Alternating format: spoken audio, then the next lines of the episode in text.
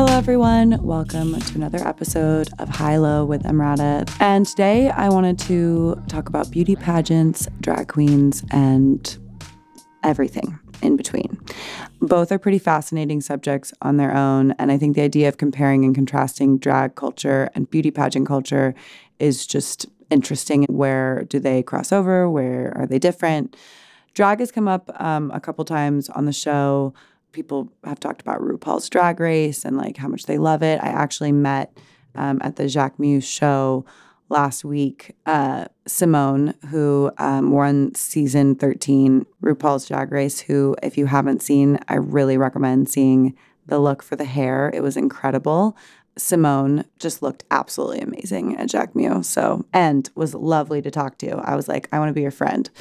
And I obviously am very interested in the idea of performance as it pertains to gender and beauty standards and how we perform masculinity and femininity and the way that we do these with these literal pageants right now. There's so much conversation. We've talked about it with Elliot Page um, on the podcast around trans rights and, you know, just how many politicians and protesters are rallying against drag story hours and just this type of performance that challenges and subverts gender norms.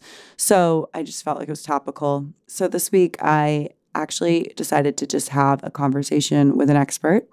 She is a professor of anthropology at Stockton University in New Jersey, where she has taught since 1986, and author of the book Drag Queens and Beauty Queens Contesting Femininity in the World's Playground. She is also the founder and chair of the LGBTQ Youth Safe Space Initiative at Stockton University. I chat with Professor Laurie Greene right after this break. Stay tuned for more High Low with Emrata.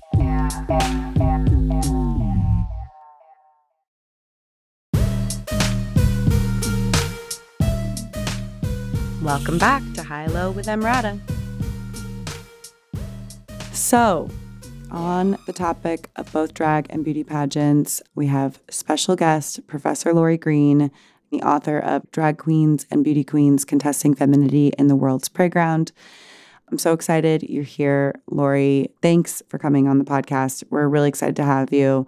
It's an honor to have you um, actually as our first expert on Emrata Ask. So, can you tell us a little bit about your book and what inspired you to write this book? Thank you very much for having me. Well, Drag Queens and Beauty Queens is a, on the surface, a, a comparison between the iconic Miss America pageant and a spoof of it that's a drag spoof made in Atlantic City called the Miss'd America pageant. But what it's really about is the idea of performing femininity and gender, and also the idea of place and the way that place shapes a culture and the people that live there. And it struck me as interesting that no one had ever seen sort of a connection between these two pageants, and that it was such an obvious and fun thing to write about, an interesting thing to write about.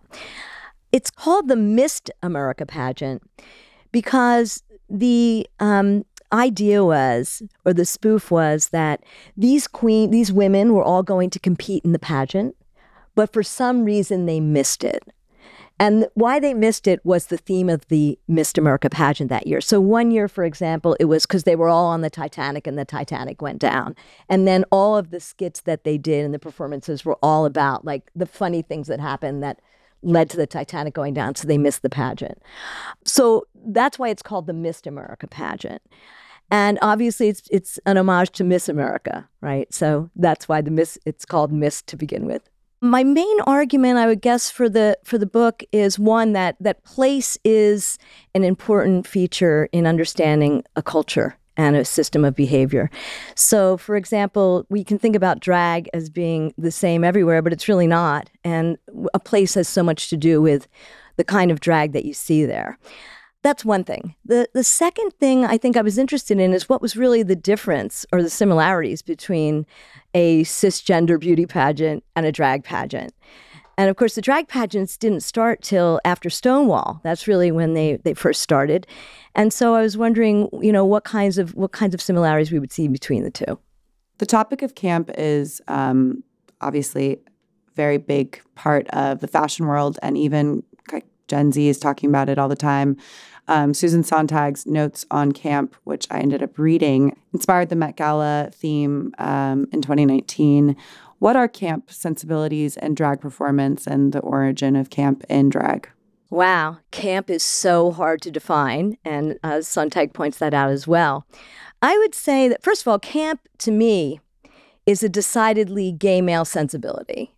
I don't think that we can really talk about camp without and separating it from gay male sensibility. To me, camp is about, it has so many functions, but what its character certainly is about irony. It's about humor. It's about critique through irony and humor. And what camp really does is look at the hypocrisy of heteronormative culture, in particular, heteronormative family, and the patriarchal structure of it, and it makes fun of it uh, through parody. The interesting thing about camp to me is something isn't camp without an audience. So I can watch a really bad movie on TV by myself um, because I'm bored, but that's not campy. It's not campy till I tell somebody, oh, you know, Charlton Heston was awesome in that movie.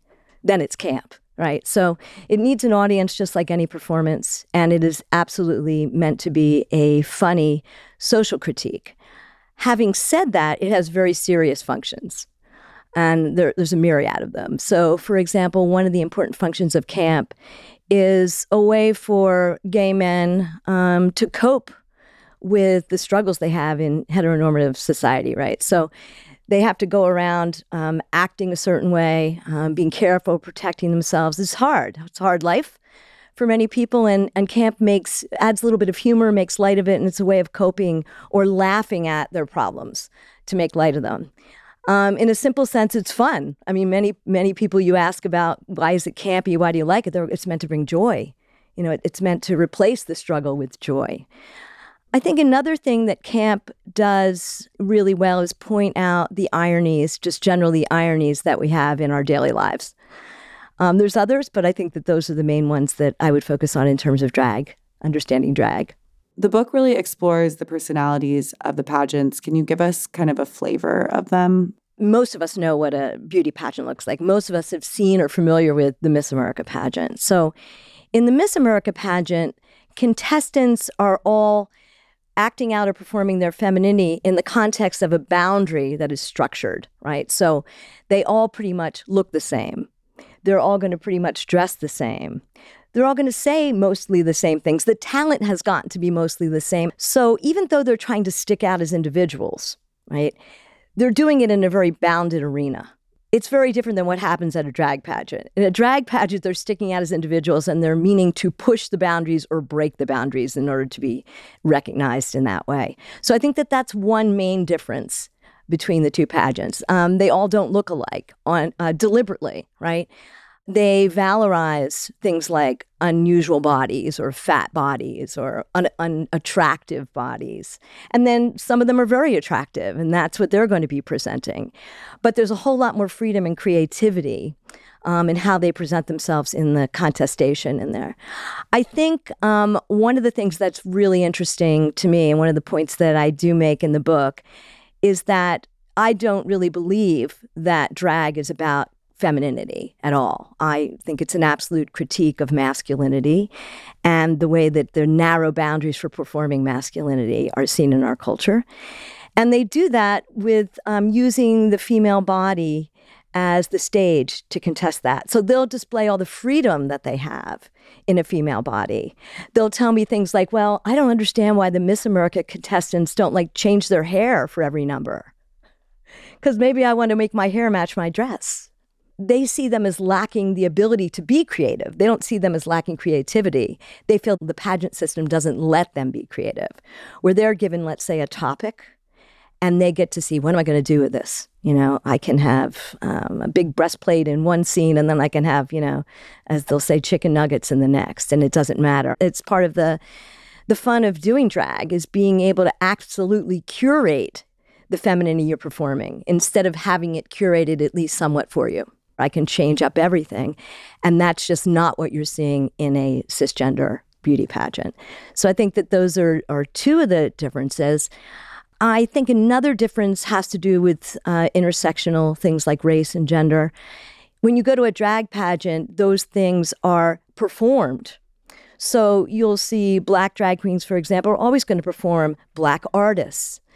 I remember when Vanessa Williams, the first black Miss America to win, she performed as her talent the song Anything Goes, you know, which anybody could sing. It's a completely milk toast show tune.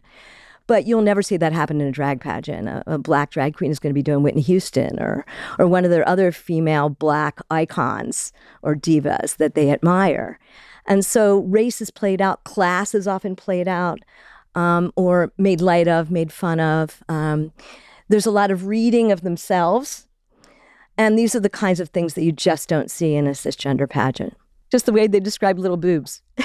you know, is they could have like big cutlets or chicken nuggets, and they'll they'll change those up for every number. You know, they'll look different in every number, and it, it's part of the the fun of doing drag is being able to absolutely curate the femininity you're performing instead of having it curated at least somewhat for you.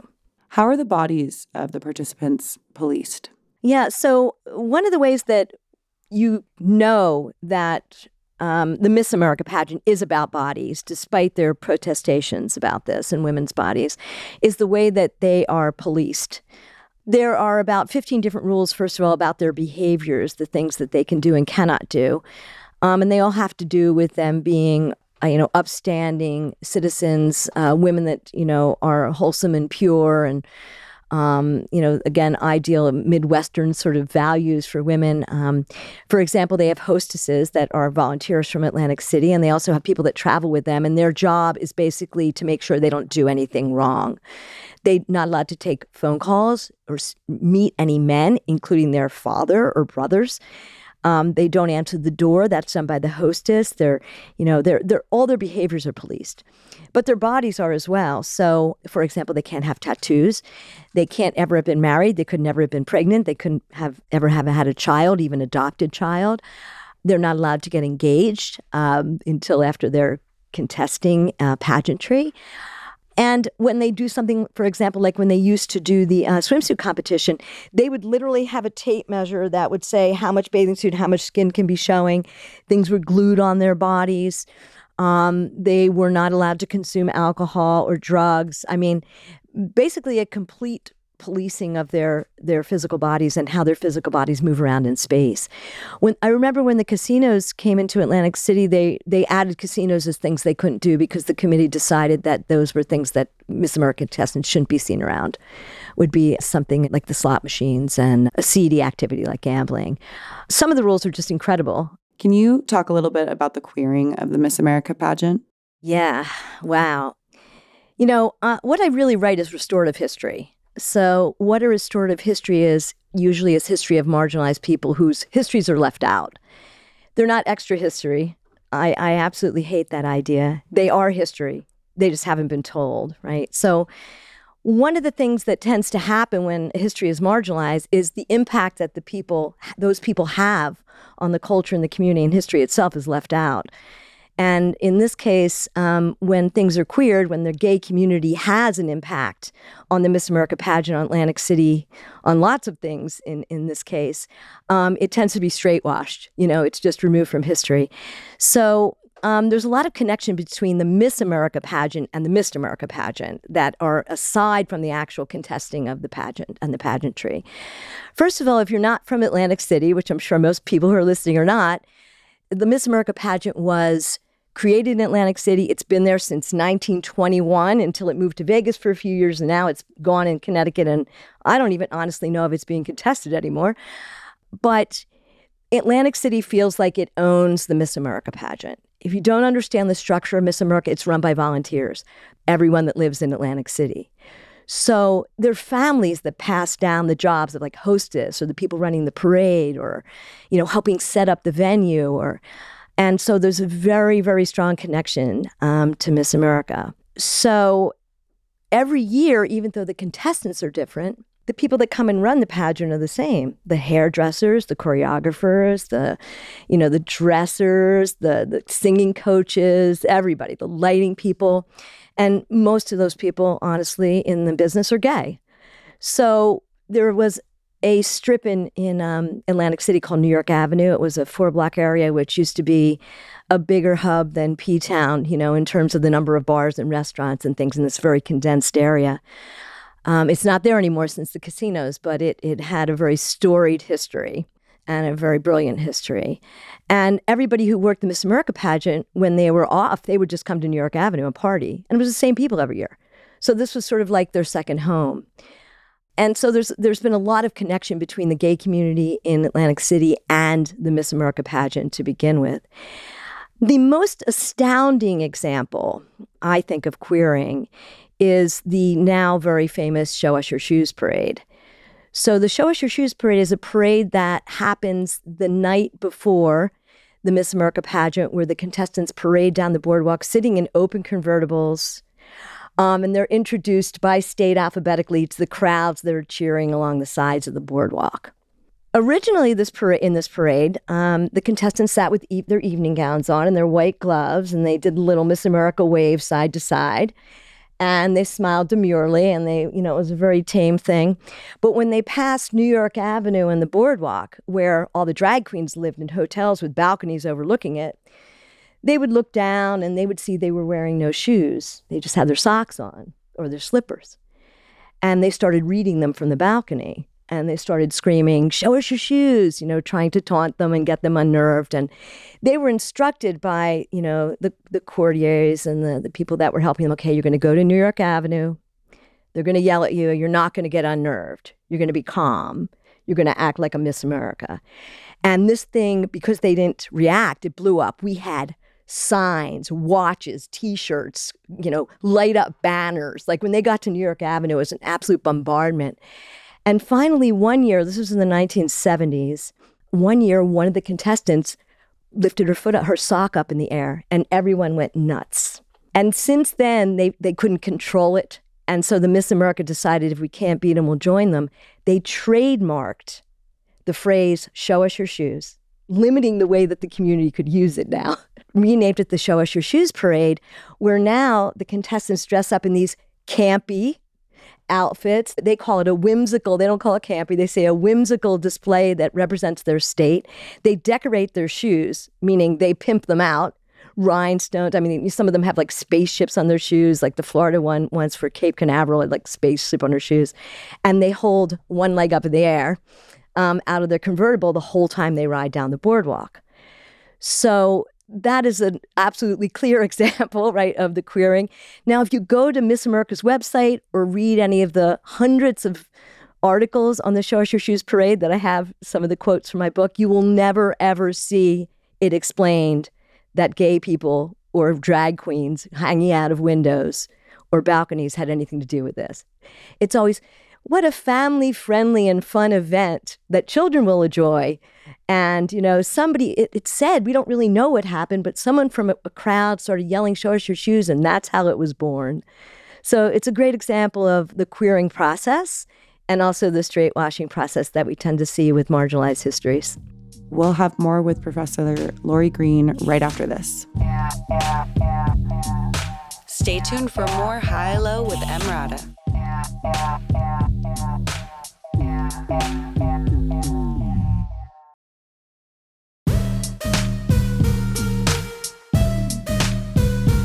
Welcome back to High Low with Emrata. How do drag queens and beauty queens contest and challenge traditional notions of femininity? I'm going to try not to be theoretical here. When drag kings and drag queens go up and perform, because we know that they're not the gender that they're presenting, right? it makes us we we tend to see what they're doing as a performance and it makes us question gender as a real thing or as a performance in total. Now most people might know i don't know you might know judith butler's idea that all gender is performative. In other words there is no such thing as gender. The only reason that we have gender is because we continue to perform it and then we move it on to the next generation we reproduce it as we're producing it and so there is no feeling like I, as a woman, wouldn't have a feeling of being a woman that I'd want to play out in any way, shape, or form. It's not suggesting that there's no cultural aspect to performing gender. Of course, there is. What she's saying is there is no gender, it's all performed. The drag queens and kings that I know, and myself included, um, would not would not agree with that. Um, they'll say something, for example, if I ask them, well, what do you think about that idea? They'll say, well, no, that's wrong because when I perform Stasha, for example, that's me. She's in there. I'm just usually not allowed to let her out. She's not everything about me, but she's in there. Or my trans friends will say, well, that doesn't explain why I want to wear a skirt because I was never brought up to wear a skirt. I was brought up to do everything different, but I don't want to reproduce it because there's something essential in me. So Butler's idea that there's nothing essential um, is questioned by drag by drag queens. But I guess what drag does is it makes us ask what is essential and what is performed. And I think that that's maybe the interesting question that we ask ourselves about gender. And is and are there just two? Or look at this myriad of things, this myriad of ways that we can perform them. And I, I do think that's the interesting thing that drag makes us ask about gender. This one we've talked a lot about on the show. How would you say drag queens and beauty queens have influenced mainstream pop culture? And how do you think the portrayal of drag queens and beauty queens in the media has evolved over time? Well, I would say in the past, beauty queens were very, um, you know, had a real impact um, on little, what little girls wanted to do when they grew up, or what they thought they needed to look like, or, you know, who they aspired to be like. I don't think that's true anymore so much. Um, although there is a small pageant culture that still exists, I don't think that's as strong as it was when I was a child, like in the 60s, let's say. But nowadays, drag, I mean, drag queens are a huge influence, and that is almost, almost exclusively because of the work of RuPaul and the popularization of his reality show, RuPaul's Drag Race. And I, I can't overestimate the impact I think of RuPaul internationally on the um, on the importance of drag. I travel over the world, you know, doing different things, teaching, presenting, whatever, in my work capacity, and I everybody knows RuPaul. When they find out what I do, they're like, "Oh, do you know RuPaul?" I mean, everybody.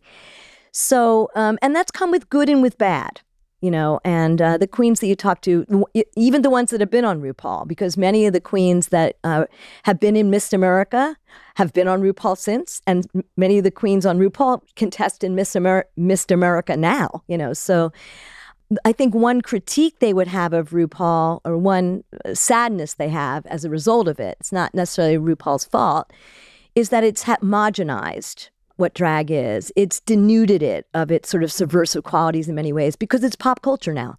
And the definition of pop culture is easily digestible for a mass audience.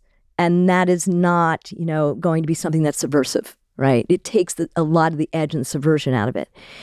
It has also made it so that you have a fewer varieties. It's narrowed the variety of expression of drag, at least in the mainstream. So now, um, where the you know the girls used to be able to again go to the thrift store, get a bunch of stuffed animals and records, spend like five dollars and make a dress. Now they have to spend like fifteen hundred dollars, fifteen thousand dollars even preparing for a pageant because the standard is now RuPaul. You know, is that you have to put that much care, that much money, that much polish, and it's also moved much more not to the pageant queens because they tend to, you know, do the bitch edit on the pageant queens in RuPaul the bitch edit meaning that they tend to make them look like the bad guys, you know, on RuPaul when they edit it. So it's it's damaged the pageant queens a bit, but it's made it so that the the contestants are a lot more. They look a lot more like women. They're a lot more polished. Um, although it's changing back again because of this critique, I think it, uh, um, at least up to about three or four years ago, it took most of the camp out of the presentation, and it was much more about their talent, you know, real talent, not like so bad it's good talent, but real talent, as well as the presentation of looking like a woman, you know, the, the illusion of that, um, even though it was still over the top, you know. It was about, you know, looking like you were wearing Gucci or, you know, making a fabulous costume. It had to be fabulous in that in that polished sort of a way. So I think that those things are things that some of the queens and people that are fans of drag regret. I think the Im- the positive impact that RuPaul's had is how popular drag is. I mean, it literally is an accepted part of popular culture now. I was on an airplane with um, one of the queens that I um, interview, and we were sitting next to someone and we were talking, the two of us, and the woman next to him asked, Oh, what do you do? And he said, I'm a drag queen. And she didn't flinch. She was like an older woman. She said, Oh, that's lovely. Where do you perform? Like, there's like some gray haired, you know, woman from Kentucky. You know what I mean? They she knew about it. He said, I asked my Alexa now what a drag queen is, and she just gives me an answer, like a really good definition. So that shows you how much in the mainstream really drag has gotten and how acceptable it is. And it's considered like a legitimate thing to do, you know, if you're not homophobe or, you know, or one of these people right now who's arguing against drag, you know, being satanistic or, I don't know, grooming pedophiles or whatever, which of course that's totally untrue. So that's really a great a great thing about it that it's popular now and that there's so many venues for people to enact drag and perform and be able to um, really make a living off of drag, and and that's because of RuPaul. Can you talk a little bit about drag kings and compare, you know, that culture to drag queens? Yeah. So drag queens and drag kings seem like two sides of the same coin, but they're not exactly the same. So drag queens are not pretending, as I said, to be women, right? Uh, Tina Burner famously said to me, "I'm six foot six. In heels, I'm seven feet tall. With my wig on, I'm eight. Nobody thinks I'm a woman, right? So this is this is not what they're trying to do. Um, they are overt exaggerations of femininity, almost obscene exaggerations of femininity. But drag queen kings don't really do the same thing. Um, they're usually acting out more quotidian or everyday presentations of men. And many of the drag kings who perform are very much about, um, many of them are, are either um, non binary, they're questioning their gender identities, or they're trans. And they often use this as a way to feel out their behaviors and their comportment and their presentations. So it's not to say that some drag kings aren't comedy kings; they are, but it's it's it's a very different kind of a performance, um, usually in many ways. Whereas most drag queens that aren't already transgender or or bio queens for that matter, or women doing drag or bio queens, um, they're not they don't have any intention of being women they're they don't identify as women they're drag queens and when they're not drag queens they're men you know, and they identify very strongly as men. So it's a it's a bit of a different kind of a, an animal. The other thing that's interesting is in competitions, and and there's a, a famous one in the the Philippines. Um, where you have drag queens and drag kings competing with each other, like performing with each other. The dynamic is very much in line with our normative gender roles so the drag queens or the divas, they don't call them divas and queens for nothing. They're not regular women with regular power. These are women with extraordinary powers that cisgender women don't have. You know, by definition, a diva is a bitchy woman who gets exactly what she wants. And a queen obviously has more power than anybody, right? And when they're working with drag kings, they're basically bossing them around. They're they're, you know, the drag kings are like running for things for them. So what you've done is reproduced the sort of male gender you know, power, it's still there in the queens, and so is the female gender power in the kings. My queer friends at Atlantic City always says when I laugh about this, when we see it enacted, she says, "Well, Laurie, you know, they may be in dresses, but they're still men, you know." And I think that that's a dynamic that you do see when when kings and queens are together. Um, you really don't see drag kings taking on that um, that sort of a, a power, um, and maybe that's why they're less visible you know, than than um, and why transgender men, for that matter, are less visible in our culture than transgender women, who are so much more outspoken and have been so much more influential in, in political change, you know, and things like that. Is that um, they still enjoy the power, at least understand the power of men, um, maybe better than than drag kings do. Just a guess. What would you say? What do you hope readers take away from your book, and what kind of impact do you hope it has on the fields of gender studies and pop culture in general? Yeah, marginalized groups are often, um, you know, stereotyped as being all the same. And what I've done in this book and what I hope people take away from it is I'm writing about one particular community in one particular place that's having an experience at one particular time of change. And they're a unique community of people that are very complex.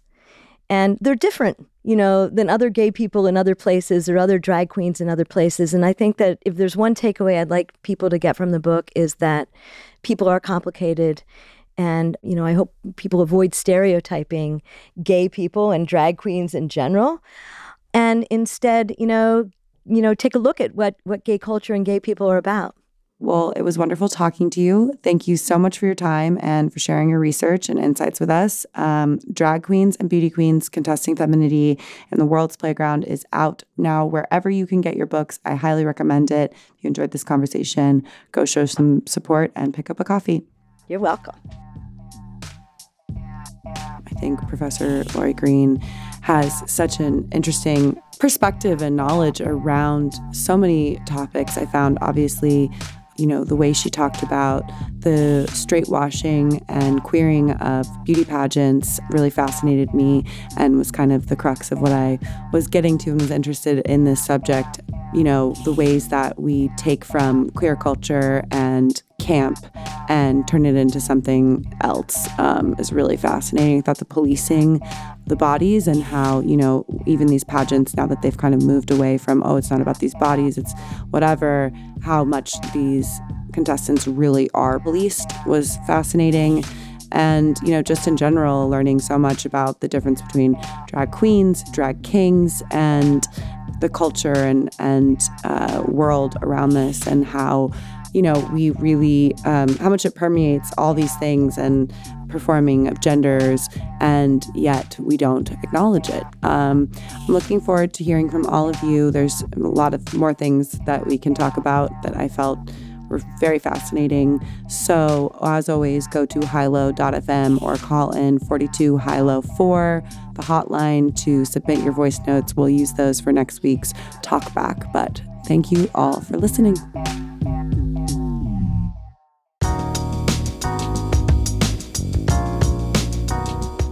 High Low with Emrata is a Sony Music Entertainment and Bitch Era Media production. Our executive producers are me, Emily Ratajkowski, Matt Raz, and Sarita Wesley. Our showrunner is Matt Raz. Our associate producer is Rachel Choder. Today's episode was engineered by Samantha Gatzik with original music by the Crystal Pharaoh.